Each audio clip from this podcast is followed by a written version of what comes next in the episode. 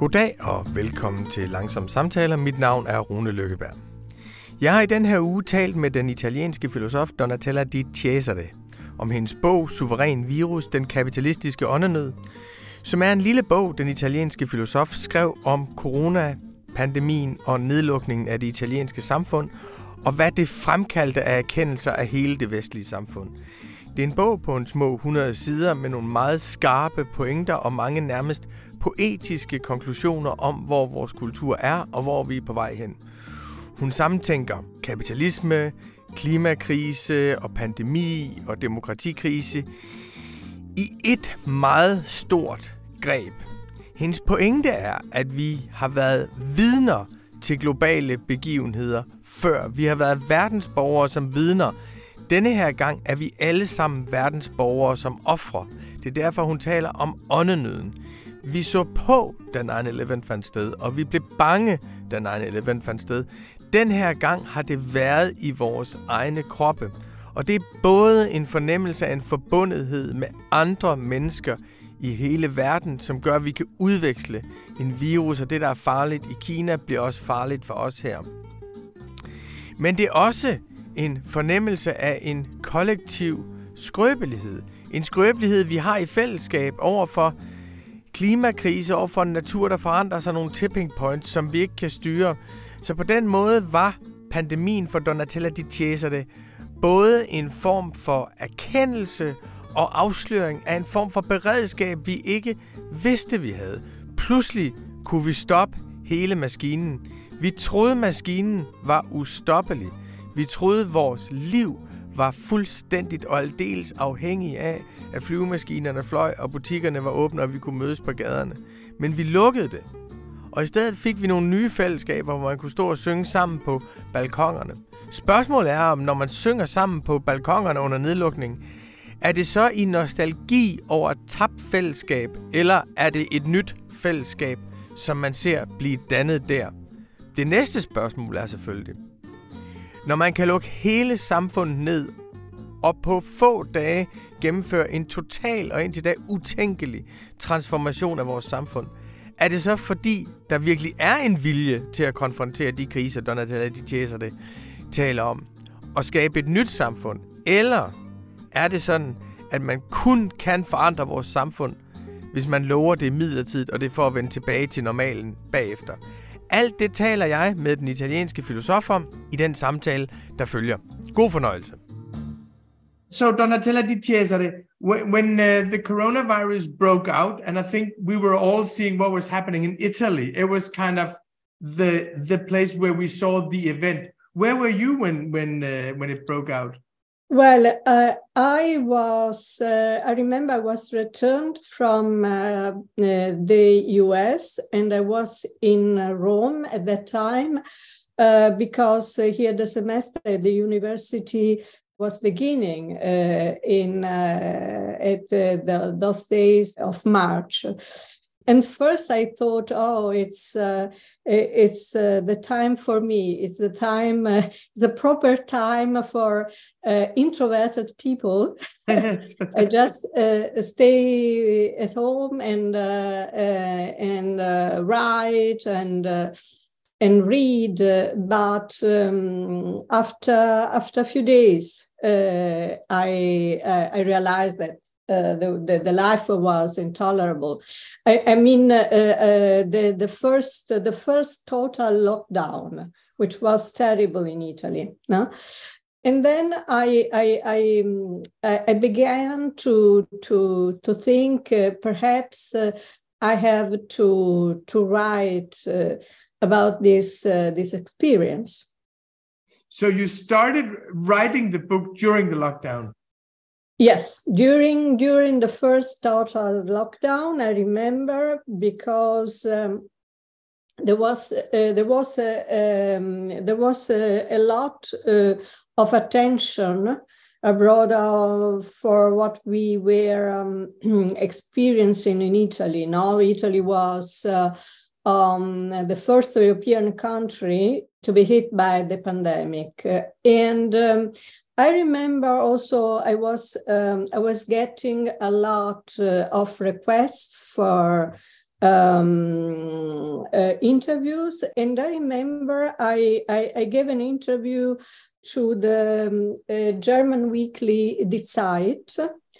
And I think it was then uh, when I when I thought uh, I have to to write about this uh, unprecedented experience. Mm-hmm. We've we've had global events before, like you write in, in, in the book, things that we experienced at the same time all over the world. Like and uh, yeah. the people yeah. say they all remember where they were when 9-11 happened.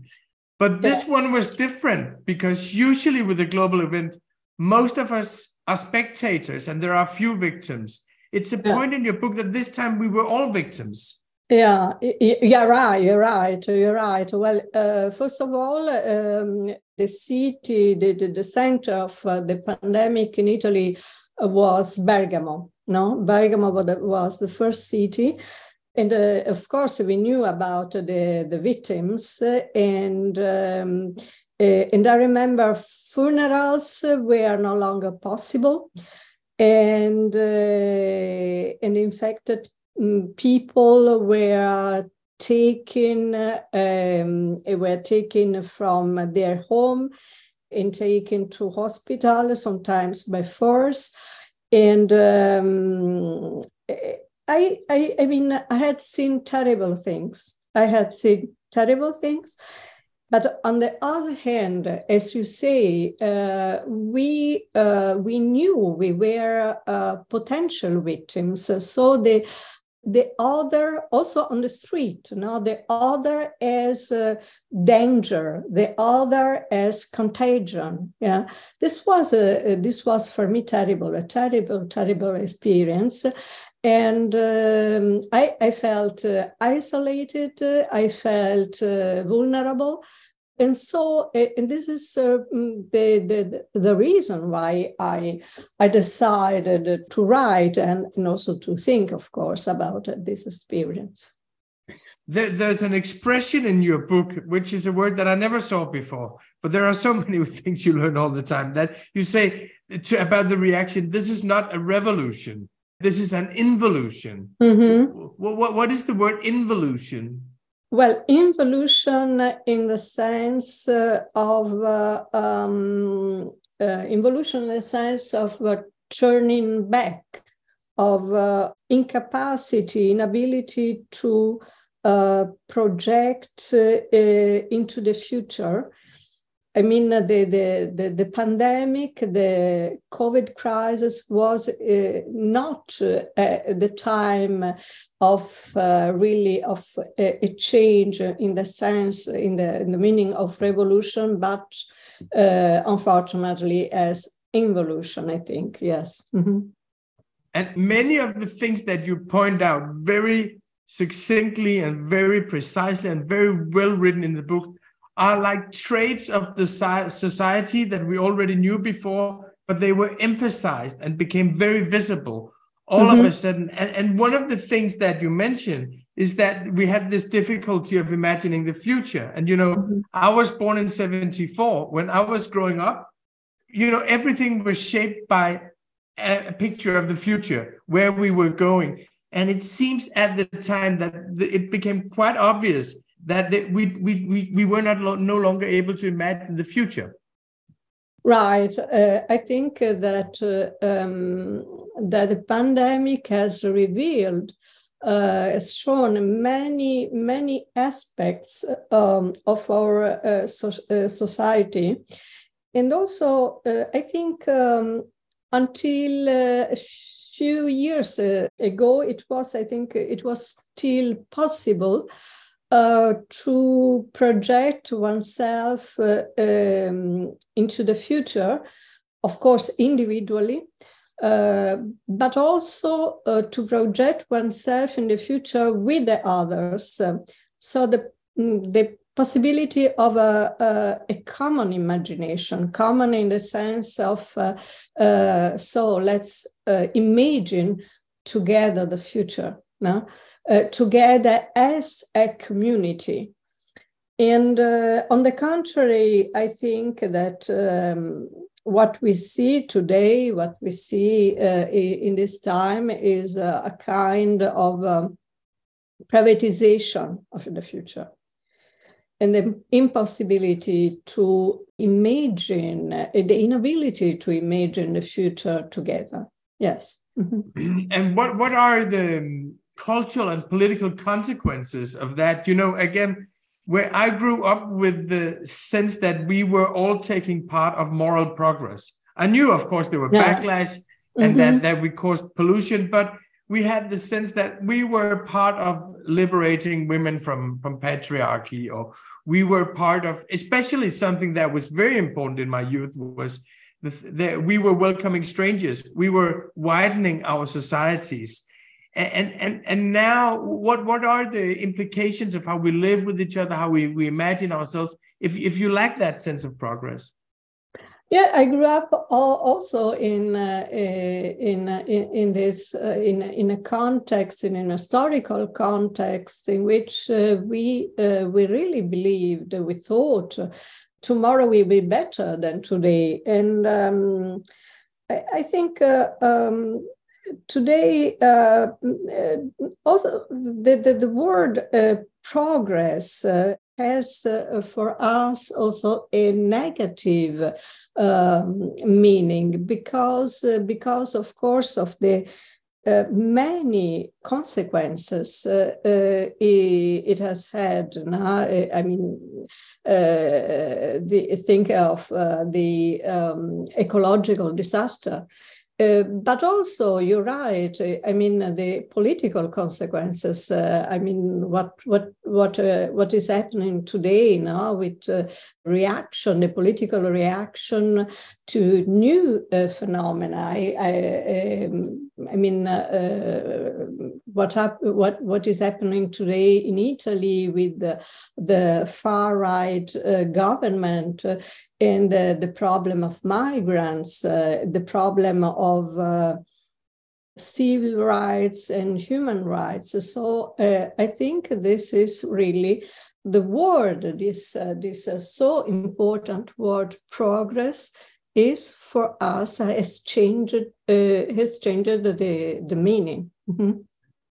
And is it also because here in if I talk to my children. My daughter is 20 and my son he's 17. And when they look at the ecological disaster, they say we don't want to think about the future. But, but then when I talk to my daughter about being a woman in the 21st century, then she very much wants to talk about the future. So it's like there are it's a common political future, mm. but but she feels part of a woman's movement, or she feels that that the Me Too movement, and she feels that she does belong in some in some in some movements. How do you do? Do you think that? Yeah, me too. I, I, mean, I I I I agree completely. Uh, it is uh, when I think uh, the history of my family, of my mother, of uh, my grandmother. Of course, I'm. I mean, I'm glad to to to live in this uh, in this period in this time, but at the same time, I, I mean, uh, the, the, there are um, the, the, the, the, ecological disaster uh, is not just uh, um, a problem among other problems. The ecological disaster,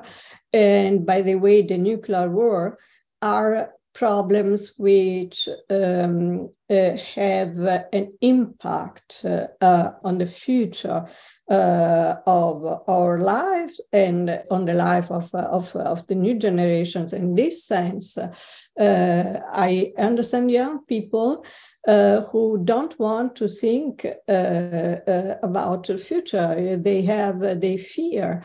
They don't have the relationship with the future uh, which I had in my uh, as I was young in my generation. There's another expression in their book that I really like. There are so many good expressions in the book. You know, there's you write about the capitalist realism, the sense that that this is what life is like in the reality of of capitalism. How this capitalist realism that we grow up with and that we internalize, how does how does that relate to this lack of progress?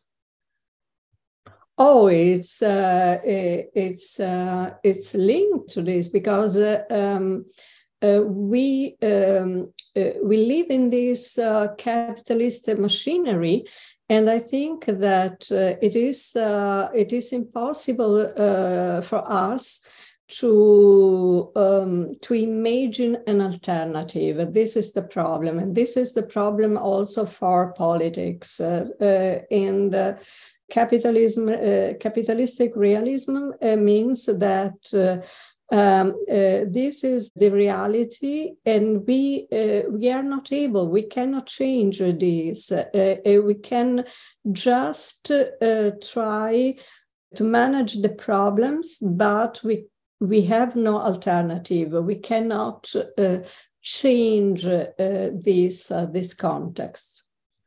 And this, of course, also relates to our sense of freedom. Uh, because you have a, a, an expression which is very interesting. It was taken up in almost all the reviews here of, of your book in Denmark, what you call forced freedom. It's a double oxymoron. It's a very complex uh, figure where, where you say that we have free coercion and forced freedom. How do you explain? how, how do you explain yeah. this? Yeah, because uh, um, because I think uh, uh, freedom and uh, constriction, uh, uh, I think, end up coinciding. And it is very difficult to, to distinguish what is what I'm uh, what I'm doing because uh, uh, because I feel free to do it, or, or what I what I'm doing. I mean, in the daily life. Uh, because uh, I have to do it. It is very difficult. And I think that uh, this um, concerns all, all actions of our daily life in this capitalist machinery. Mm-hmm. And how does that differ from because people someone would say, well, this is just the social contract. You cannot do what, whatever you want. You must have show regards for others. And uh, you know, me as a father, I cannot do whatever I want because I must take care of my kids. And as a son, I cannot do whatever I want. So, so this that you cannot. How, how does that differ from other social contracts? With, well, I, I, I speak in this book of asphyxia. Yes. Uh, I don't know. Uh, uh, in Italian, is asphyxia, no, because it's uh, um, breathless, no. Yes. Uh, and uh, and I mean this um, mm, willing economy of time, no. The the um, this um, impossibility, this unstoppable machinery, and the impossibility to uh, really to manage the time no and uh, and of course this is uh, uh this is the consequence uh, uh, i mean capitalism is not only a system an economic system is also a form of life. This is the point. And in, you've seen and read a lot of criticisms of capitalism through, throughout the, the the years. And i think we're in a period now where we see a lot of criticism of, of capitalism. Do you see any theories of capitalism that have been efficient in critis- criticizing capitalism? In which sense? Uh, like you know, we we at the moment we have some we have very economic criticism, like we have Piketty and we have Gabriel Zucman doing very much a criticism of the economic structure. Then you have someone like uh, Antonio Negri and Michael Hardt. They wrote uh, The Multitude, and mm-hmm. an empire which is more like a grand grand uh, theoretical book so we have different strands of, of, of criticism and i wonder if any of them you you think they they empower people today well, I think, uh, of course, uh, I, I, know them very well and um, I, appreciate their works. I think, um, I think, of course, uh, uh um, capitalism is, as I said, an economic system, and uh, it must be uh, criticized as such, but I think uh, that capitalism is uh, um, eradicated in our life, uh, is a form of life, and uh, it uh, affects also the our existence. the problem of our existence, I think, was uh, uh, not enough, is not enough recognized. So what uh, what does mean? Uh, what, what existence does mean in this time, in this in this capitalistic time, is in this new era of capitalistic time. Mm-hmm. Oh, that's a good point. You also write that with the virus, when the virus came, we were also reminded of the consequences of neoliberalism. That that all of a sudden it was obvious what neoliberalism did to our collective capacity. Uh, I remember after the financial crisis in 2008, you know, we're a left wing paper, we we're writing about the crisis of capitalism and neoliberalism all the time it seems to me, like you write in the book, that this time it was different. Uh, the the sense that neoliberalism was revealed by the virus. How was that different this time? Well, uh, of course, uh, the pandemic crisis has revealed um, many aspects of neoliberalism, like competition, like an exaggerated individualism. But uh, the difference uh, was that pandemic has revealed also our vulnerability uh, in the sense that uh, for the first time we were uh, faced with uh, um, an invisible being which could stop all system, all this machinery and I think for the first time uh, uh, during the pandemic, we were um, uh, we felt uh, not not uh, omnipotent, no. And this is uh, I, have tried in my book to describe also this feeling, and this is an important an important difference. And I think also the vulnerability can uh, be a challenge for us in this, in, the, in this meaning, in this sense that uh, uh, such an invisible being can put uh, our universe, our world in uh, at risk. Uh, but the problem is vulnerability means also the challenge of the fact that we need each other and uh, and uh, the fact that we can uh, we can find a way out only together no? This is i think the challenge. I'm not sure that that, that we will uh, that we will learn this uh, um, this important point but uh, this is i think the very important point yeah I remember here in Denmark when we saw the pictures of from Italy, and we saw people were singing from the balconies uh, during the lockdown, and and you know there was so much uh, on the left. We were saying, well, they rediscovered solidarity, they rediscovered collective action, but actually, you write in the book that this was also a sign of the lost polis, the the lot uh, that that this was not a, a, real collective action. This there was something sad. There was a loss of yes, the Greek citizen state, the polis in it.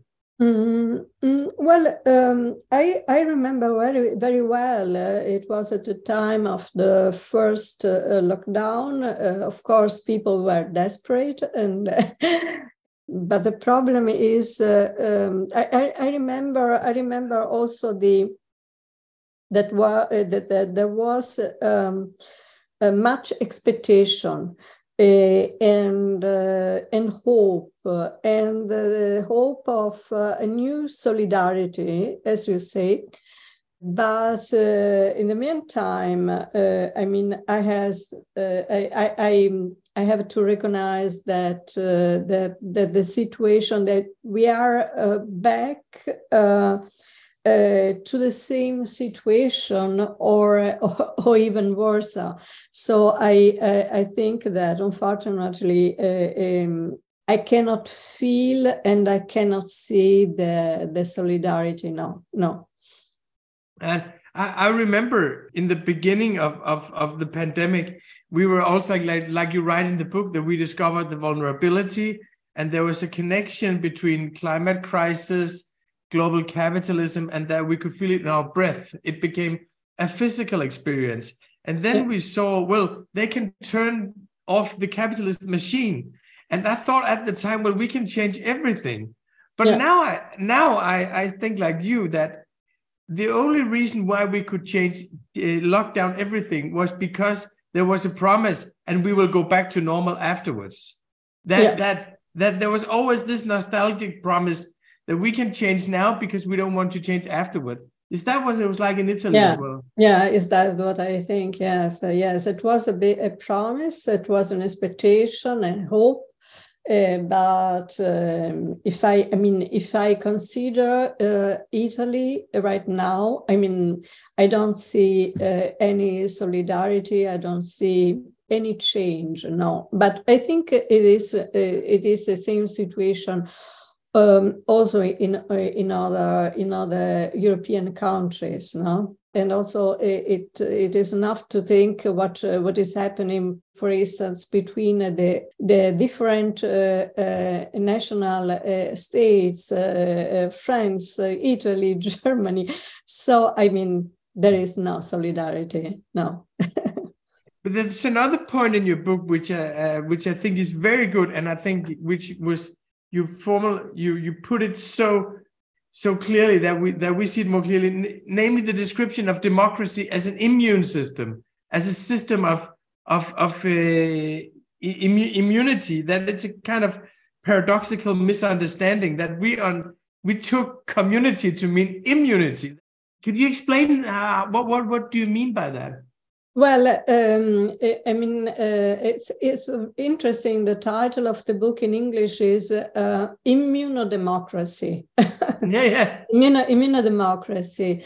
Uh, so, I mean, um, I think this is perhaps one of the of uh, of the central points uh, of my book. And uh, well, today we understand democracy not in the sense uh, of uh, participation, uh, but in the sense uh, of the uh, noli me tangere, that means don't touch me. No, don't touch me. noli me tangere. Um, we as uh, uh, sovereign uh, citizens we demand uh, protections. We want uh, to uh, be to to remain immune no? And what is about the people the, the others who are outside i mean outside the, the borders of our democracy and uh, well uh, these uh, these people can be exposed to uh, all kind uh, all kinds of uh, violence war pandemic persecution. So i think it is not only the problem of the apartheid of the poor uh, but there is something new, a new phenomenon. Uh, the, the, problem is another humanity, another humanity uh, handed over to all kinds of, uh, of violence, no? And we are uh, indifferent. So we are in our democracy, in our immunodemocracy. And what is important is just our uh, Uh, uh, protection and uh, nothing else. And how closely related uh, to that is the this whole spectrum of, of immigration? Because in Denmark, you know, we're a very rich country, very privileged. People have in the over the last 10 or 20 years, they have adopted a certain cynicism, saying, well, it's too bad that people are drowning in the Mediterranean, but that's just a fact of life you know that that, that, this you you write about a new understanding of sovereignty that there's a sovereignty yeah. that makes a new distinction. How, how do you explain this sovereignty? Well uh, you're right. Sovereignty is a very important concept for me and it is not just uh, not only uh, the sovereignty of a, a national state, um, but also the sovereignty of uh, uh, each uh, citizen. Now, we as sovereign citizens, we uh, uh, we want to be protected by our state and uh, I think uh, I think that uh, well that there is a, a, war, a war between European national states and migrants, and we are involved as uh, as citizens, and we are uh, um, as citizens of a, a, nation, a national state. We are on the side of our state against uh, migrants. So migrants are for us not uh, the strangers uh, in the old uh, sense. they are not even poor. So they are uh, migrants are just uh, another humanity, another humanity. No, and they don't deserve any right. They don't deserve any protection. No, it's their fault it is not our fault. Of course, it is very brutal, but it is uh, it is so, and I disagree completely because uh, it is uh, it is also we, we are losing in this way. We are losing also our own humanity. Yes, and it seems that this is not just like a, a state sovereignty, this is not just something that our leaders are saying. It seems that this is almost like an, an ethical space, as Hegel would call it. You know, it's something that that we appropriate and, and take onto our own yeah. bodies. Yeah. So uh, uh, absolutely, yes. Mm-hmm. And, and and that kind of changes our whole the the foundation of our morality, doesn't it? Um, well, it is difficult, and because uh, there is an, an ethical uh, aspect, but there is also a political aspect, and we should see the problem the problem of migration um, uh, in in this political context. So I think that of course Europe needs another politics of migration, and the problem and the, and the problem cannot be Uh, uh, resolved just uh, in in in in an ethical way. That means that uh, I, as a hmm. citizen, I decided, for instance, to welcome a migrant. This is nature. This is, of course, it's a, an ethical gesture, but it is not enough because the problem is a political problem. Mm-hmm. One thing that was also part of the coronavirus uh, and the pandemic, it was these conspiracy theories. Yeah. Uh, that that and they're still very. I, I, was just in America to cover the elections. They're very strong there. They're they're still. And, and you actually have a you have a quite interesting take on the conspiracy theories because you know uh, enlightened people would usually demonize them, say they're stupid, they're kind of the intellectual barbarians or, or something like that. But you know, you say no, we shouldn't look at it like that you, you say we should look at conspiracy theories as a symptom. Right, as a symptom. It's a very interesting. Well, um, I have uh, recently published a, a, book on this uh, on this issue, on these topics. The book is uh, in, in, Italian, but it is also uh, now also in German. The, the title in Italian is Il complotto al potere, in German is uh, the Das Komplott an der Macht. And um, so I believe that uh, you're right, that conspiracy theories are not about um, the, the question of truth, but uh, about the question of power because you know usually we say uh, conspiracy theories are fake news or are related with uh, uh, fake news. I think it is a matter of power. And, and power today is violent uh, uh, uh, than ever. Is exercised with violence. But power today has um, no face no name uh, no address. And it is why we are so, um, first of all, disoriented, why we do uh, not know where to turn, uh, and we feel um, we feel um, powerless.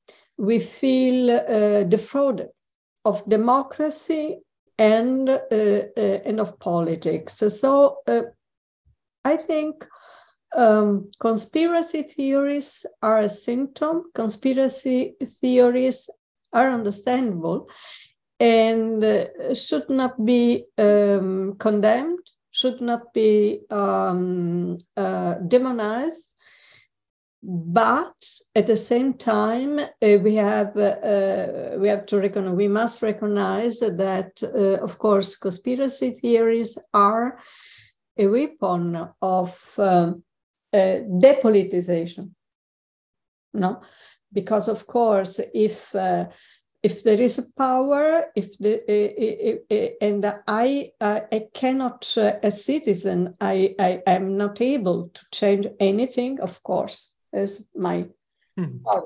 Mm-hmm. I sometimes think that that we on the left, we that sometimes when we speak about, say, Elon Musk, he's so evil, he's so evil, and sometimes when we speak of capitalism as if there is one subject governing the entire world, whether we have this, there's also conspiracy theories among the educated classes. How do you see that? Well, um, I think uh, um, uh, this is really an important question. I think it is. Well, I I believe uh, I believe it, that it is uh, right uh, and it is important to, to uh, unmask the power. No, to unmask, for instance, the um, uh, the, the, the, the, network of uh, corporations of interests uh, that drive, um, above all, financial capitalism. No, but I think that it is not enough. No, I mean, be careful not to to be satisfied with the with the unmasking. Now, unmasking is a great job, is important, but it is not sufficient. It is not enough. Mm-hmm. Uh, I have just one last question. Uh, quick question for you. Now, when we look back at the period that you describe in the book and the experience of breathlessness, and then you saw collective action, then we say you and me we can agree on now. Well, it doesn't seem like so much changed after the pandemic, but. Yeah but still doesn't it matter that the young people that they have seen that society can be changed that even though you know we don't see the changes that maybe that there's a perception that that society can be changed i hope i hope very much. I hope very much uh, and uh, i think you're right because young people the new generation they were uh, very much affected by pandemic where they were isolated and uh, uh, and it was terrible. And i hope that this generation can really be protagonistic can be can be change uh, but at the same time i have to say that um, for instance now in italy pandemic is almost uh, forgotten and um, in this moment, Italy, the problem is the economic crisis. And um, well, uh, the impression is uh, uh, that uh, some uh, uh, authoritarian policies have had an impact. No? that means uh, some authoritarian policies uh, which uh, were so uh, for, for, for us so important uh, significant during the pandemic that uh, they still have consequence when when i think what happens in, in Italy today now with this new government, this far right government, I think this is, for instance, uh, also the result of the pandemic period, but uh, I don't know. no, we, we don't know. Thank you so much, Donatella Di Cesare, for taking your time. Thank you. Thank you. Bye-bye. Det var så min samtale med Donatella Di Cesare. Jeg gentager, titlen på hendes bog er Suveræn virus, den kapitalistiske åndenød. Hvis man synes, man har hørt om Donatella Di Cesare før, og man ikke kan huske, hvor det er, så er det fordi, hun udgav for nogle år siden en bog, der hed Heidegger og jøderne, de sorte hæfter, som var en gennemgang af de sorte hæfter, der er udgivet efter Heidegger døde, som er kommet her i det 21. århundrede. Og ud fra dem gentænkte hun Heideggers filosofi og hans forhold til jøderne. Den bog er også udkommet på dansk under titlen Heidegger og jøderne, de sorte hæfter. Også på forlaget Vandkunsten er udkommet bogen Tortur af Donatella Di Cesare. I næste uge skal jeg tale med en af de tænkere, forfattere og aktivister, som er blevet allermest citeret i alle de langsomme samtaler, vi efterhånden har været igennem, nemlig den amerikanske forfatter Rebecca Solnit.